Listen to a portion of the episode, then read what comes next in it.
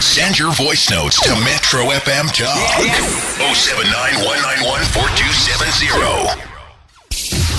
Thought Leader Thursday.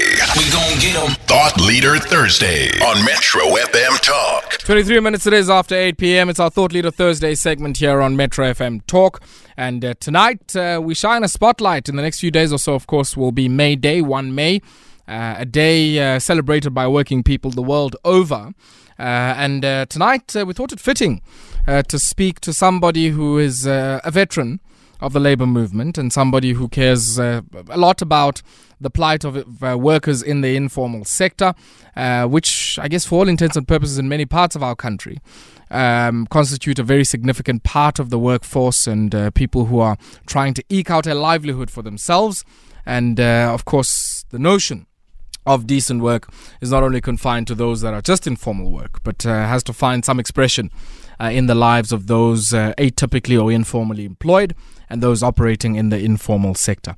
Pat Horn is my guest tonight, uh, coordinator uh, uh, of collective bargaining with WIEGO. Uh, the uh, uh, Women in Informal Employment, Globalizing and Organizing, also international coordinator of uh, StreetNet, an alliance of street vendors across the world, and a former trade unionist activist. And she joins us tonight as our thought leader. Pat, good evening to you and welcome. Thank you so much for taking time out to speak to us. Uh, good evening. Hi, everyone. Thank you for having me. Now, Pat, I mean, as I was saying just now in my introduction, uh, you, you know, this segment is a segment where we try and not only, I guess, uh, do a bit of a biographical sketch and a profile of the thought leader and uh, their own experiences, observations, but I guess more importantly, also to get a sense uh, from you as we near May Day, your own assessment, uh, having been involved in uh, the broader labor movement uh, for many decades, of uh, where that movement is now and uh, some of the challenges that it confronts. Um, and so, in many ways, that's that's what we try and do. And uh, I'd like us maybe to start uh, with who Pat Horn is. Uh, where did you grow up, and uh, what were some of your early influences? Um, okay, well, um, I was actually uh, born when my parents lived in a place called Kopialien in the Free State. Where? Um, uh, my father worked for the Department of Water Affairs, Okay. and uh, we moved around the country quite a bit uh, in those days. So uh, we didn't live there that long, and I certainly don't remember it. Um, but yes, uh, um, I lived uh, all around the country and then went to boarding school in Pretoria when I got to high school. And uh, then uh, went to Wits University, which is where I got involved in student politics. And maybe that's where um, I started on the road that led me where I am now. But I mean, I'm, I'm quite interested, I guess, in, in the student movement of that time. Um, Mm.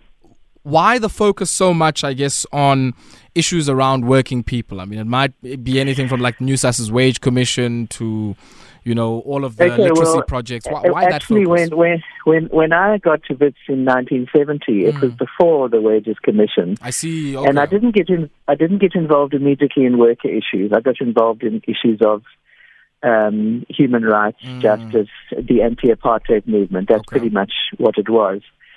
And uh, I got there at the time when the Black Consciousness movement was active, and I was part of something called the University Christian movement, which Okay. um, was quite a sort of radical movement. It wasn't so much the Christianity really, but um, we were pretty much anti-establishment. Mm, Uh, all all elements of the establishment, um, anti-patriarchy, anti.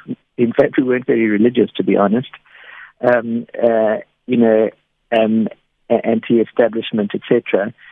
And um, basically, uh, w- uh, while I was there, we uh, got involved in um, uh, adult literacy projects uh, using the Freirean methodology, which is basically about uh, adult literacy, um, dealing with the, the the issues that bother you in your life. Yeah, like so it was quite a political methodology. mm, Um, and uh, through the uh, literacy um, projects that I was involved in, I started to do some literacy with uh, groups of workers in the workers' committees in the um, uh, in the organizations which were the, the beginning of the trade unions that were re-emerging. so the Western Province Workers Advice Bureau, the General Factory Workers Benefit Fund, and the Industrial Aid Society in Johannesburg. Mm. So that laid the, the basis for starting to work more with uh, workers. Mm, mm. And then, I mean, you end up, I guess, going into full time trade union uh, activities. Talk, talk to me about, I guess, um, the role of 1979 Wiehahn Commission in changing the landscape. Um, certainly, now that you think of it in hindsight. Yeah, well, uh, actually, I, I was banned by the government in 1976. Okay. Um, so from 76 to 81, I was not able to do any of that kind of work. So Wiehahn happened while I was banned. Uh-huh. But definitely Wiehahn was, was, was very important. And when my banning order expired and I went back into the trade unions, uh, there were some reforms that had started to take place um, in the trade union movement, and the mm. trade unions had grown quite a bit. And um, so I, you know, after a five-year break um, where I had to um, you know, do various odd jobs and so on because I couldn't, I wasn't allowed to do any of the things that I was uh, able to do.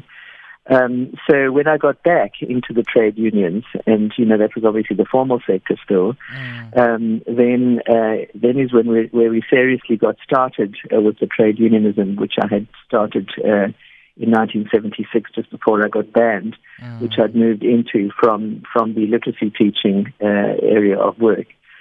So between uh, 1981, when my banning order expired, and uh, 1991, I worked in the trade union movement um, mm. in um, in KwaZulu Natal. Uh, Natal, it was called in those days. Um, I worked uh, a, a, lot of that time in Durban, but some of that time I was actually in uh, northern Natal, um, up in Empangeni. Uh, mm uh, during that time, I was working in the paper union. There are quite a lot of paper factories up that side of the country. Mm, mm, mm. And then, I mean, at what stage, you know, you leave the mills uh, um, in the paper sector uh, and that type of organization? Uh, what piques your interest about, I guess, one, the informal sector, but also, I guess, uh, also questions of social reproduction, because in many ways, uh, those issues are always interwoven, but sometimes drawn as distinct from all of the struggles that happen on the shop floor? Well, um, I had uh, two small children by the time I was back in the trade unions. Okay. And uh, the the hours were very unfriendly to mm. giving uh, bringing up small children. So I, I actually had to stop working in the unions because uh, I would leave home before they woke up and get back after they were asleep. And uh, I realized that I had to um, make some sacrifices uh, because I had decided to have children and I clearly, you know, needed to play a role in their lives. So I actually left my work in the trade unions mm-hmm. with mm. great uh, reluctance because I, I really, really enjoyed it.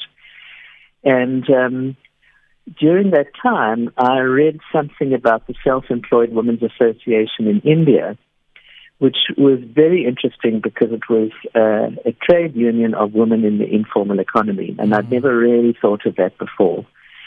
And the women in the informal economy have different hours in the kind of work they do. So one thing led to another, and I actually ended up um, raising funds to start a self-employed women's union in South Africa. Um, and uh, part of that, and at the beginning of that, I actually went to India for two weeks and spent two weeks with the organizing with the organizing department in SEWA, the Self-Employed Women's Association in Ahmedabad, and realized that it was very, very similar to the kind of organizing work we'd done in the trade unions here in South Africa when mm. we were mm. developing them.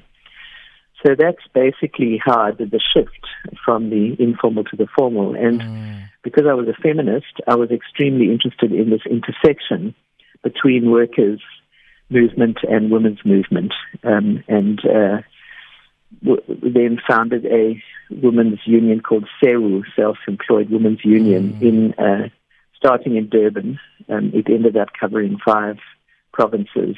Um, so that's where it started. Mm, mm. Yes. And and I mean, I guess if, if we are to fast forward, um, I mean, this dichotomy often between informal and formal uh, and this idea that formal is the aspirational end, right, or teleological end. That's where you want to get to. You might start in the informal sector, but ideally, we want you to formalize your operations. And how we well, understand decent work. I mean, just some of your thoughts on that. Well, you, you don't start with deciding where people want to go to. Uh, you, you know, the, the sort of bottom up method of organizing workers is that you find out what their problems are and then you uh, basically turn those problems into negotiating demands and then you do, you know, collective bargaining. So the same applies to workers in the informal economy.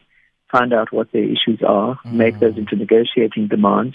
Of course, in their case, where they don't necessarily have an employer, then you also have to work out who is the negotiating counterpart and then approach those people to have a negotiation. So with street traders, which is where we started in South Africa, we then, uh, you know, knocked on the doors of the municipality to go negotiate, uh, you know, with a team of, of street traders. So developed a, a collective bargaining methodology uh, based on that, and using, you know, what I've learned in the trade, in the formal trade unions, and you know, all the negotiating skills, uh, and you know, ad- adapting it. So um, the question of formalization that came much much later because uh, after a while we realized that all the demands that were coming from workers in the informal economy, a demand to have identity cards to be recognized, a demand to um, have uh, to be to to have social security, a demand to um, to have better working conditions. We realized that those those all amounted to formalization of one sort of or, or another. Mm. Uh, the it wasn't necessarily the way that the employers saw informalization because to them it just meant business registration. Mm. But formalization means, means a whole lot more than just business registration. Or the government, you might think that um, it's a way of us to be able to tax people. Um, and it's much more than that as well. So the question of formalization came up much later, uh, after we'd been working for quite a while, and I worked in contact with uh, my sisters in SEWA in India Mm. because they were already uh, they had a very um, uh, insightful leader, Ela Bhatt, um, who's still alive. She lives in India. She's about to turn 90, and she was one of my main mentors in life, I would say, because she taught me about how to organize in the informal economy. And uh, we worked together then internationally um, because they, they were starting to work through the International Labour Organization. Uh, and the first, uh, the first international convention, which we fought for together, was the Convention on Home-Based Work. And then after that um, is when I got much more involved in street vendors. And um, so uh, by that time, we were involved in an, an international network, really, recognizing various kinds of informal work. So street vendors, home-based workers, waste pickers, um, subsistence fisher people, uh, informal construction workers. Uh, it, it, it goes on and on. And once once your eyes open to that side of the world, you start to see a number of things very differently. And um, to be honest, it was uh, much more interesting and challenging than my work in the formal sector trade unions, which I had very much enjoyed when I did that. But uh, this was now a new frontier that um, you know I was able to cross in in solidarity with the uh, Indian Self-Employed Women's Association and the international networks that we uh, developed. Yeah. Pat, we, we're heading to, to May Day in the next few days. Um, and I'm quite interested, based on your experiences, uh, which, as you say, are, were more exciting than organizing in traditional trade unions, whether or not you know traditional forms of organizing working people um, can survive w- without a very clear engagement and interaction with informality, uh, uh, work in the informal sector, um, and, and, and what some of your thoughts would be on that experience. Because in many ways, many people in labor are saying we are at a crossroads. It does seem there's some kind of existential crisis, least of all here in South Africa. Well, you know, we work very closely with the trade unions. Mm. Um, we realized early on that uh, in, in order to get acceptance about uh, workers in the informal economy as, as, as the natural extension of the working class, um, that our natural allies were the, the trade unions and, you know, including the workers in the formal economy, Mm. because work is getting formalized all, is informalized all the time. Yes. And um, it's extremely important um, as the world of work is changing. some work is getting uh, informalized. We pushing for for formality in the sense that I mentioned before. Uh, you know, inclusion in, in legal systems and inclusion in social protection and so on. So actually, the the uh, alliance between workers in the formal and the informal economy is extremely important, mm. and we've had really important joint struggles between workers in the formal and the informal economy. Mm. Um, and you know, the thing is to is to identify the common issues. There are some issues that are not common, but uh, for for workers in you know doing different kinds of work and in different sectors, mm. uh, unity between them is extremely important. So we work closely with the trade union movement, and the trade union movement uh, is, is in a much different place from where it was in the 90s, where we kind of struggled to get them to understand about informal work. We've made a lot of strides since then, and all the gains that we've made in the ILO have been uh, as part of the workers' group in the ILO, in alliance with the trade unions who, who go there. So um, we, uh, it's it, and, and what we do is um, talk to the formal trade unions to uh, explain to them about some of the different methodologies we have to use for negotiating. This different idea of having negotiations with somebody that's not your employer, but somebody who who pretty you're at their mercy for one reason or another, either own the space that you work on or you know something like that. So um, so basically, it's it's meant it's been very important to build up mm. that relationship, mm. and so we've been celebrating May Days jointly with the trade unions for many years now.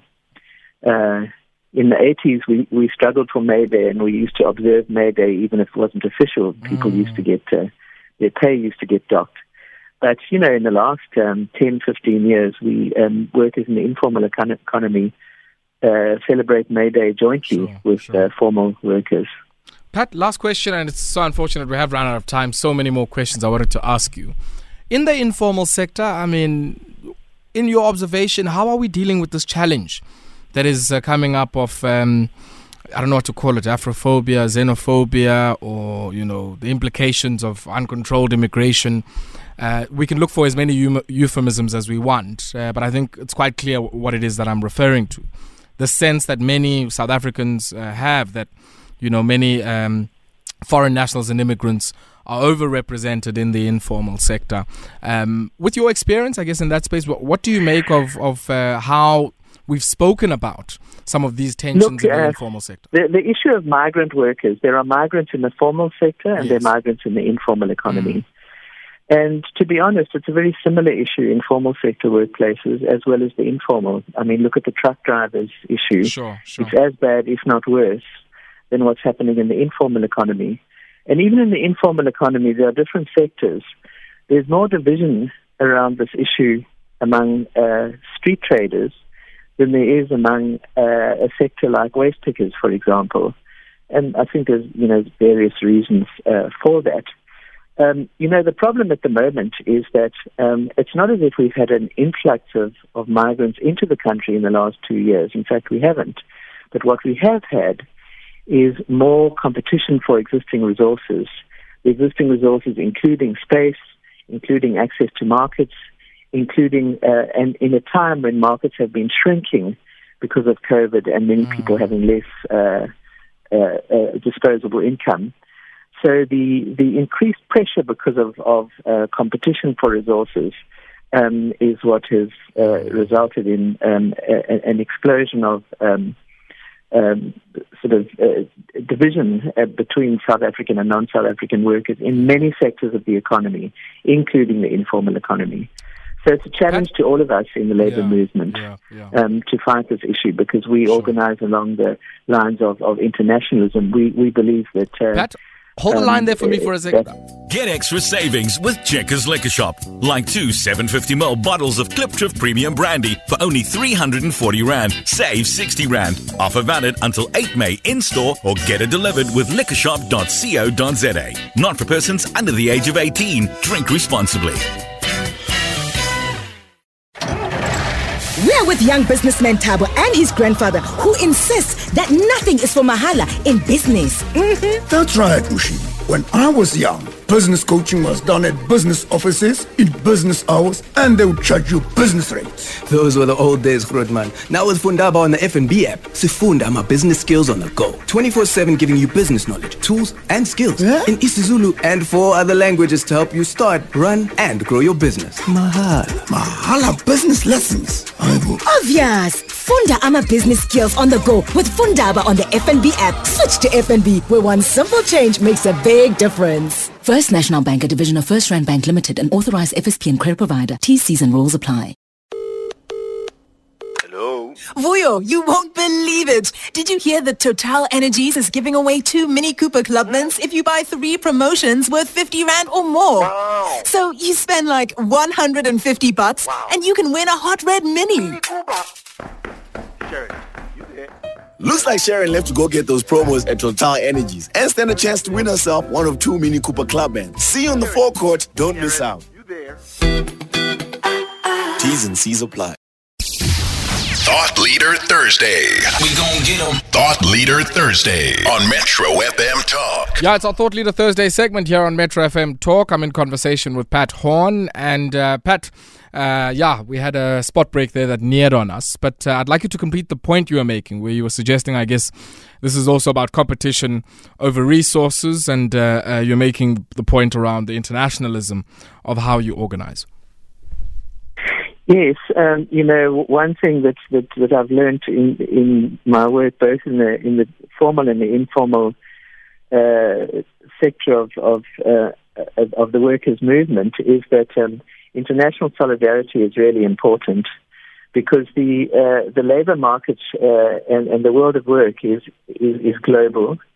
Um, and if one only organizes workers in one particular area of the world or one particular uh, nationality or whatever, um, then ultimately, uh, you know, you, you get divided, and it becomes really difficult to um, uh, to organize for improvement. So, international worker solidarity is extremely extremely important in in all sectors, um, and including workers in the informal economy. In the street traders have an international organization called StreetNet. Uh, the waste pickers, um, you know, are develop, uh, have international presence and uh, are uh, in the process of setting up an international organization. There's an international domestic workers federation for all the same reasons why the formal sector workers have their international federations and confederations. And um, so, uh, starting to have divisions around nationality uh, flies in the face of that and um, uh, weakens uh, workers' organisation through those kinds of divisions. So um, we have to be really patient about this issue and uh, try to um, uh, have, have uh, a, a unity across uh, nationalities. Indeed, indeed. Pat, we're going to have to leave it there. So unfortunate that we have run out of time, but uh, thank you so much for taking time out to speak to us this evening and uh, wish you over the next few days or so a happy May Day. And uh, yeah, uh, look forward, I guess, uh, to uh, speaking to you in the future around some of the work that you guys do. Thank you very much. Thank you very much. Uh, Pat Horn there speaking to us, a veteran trade. Uh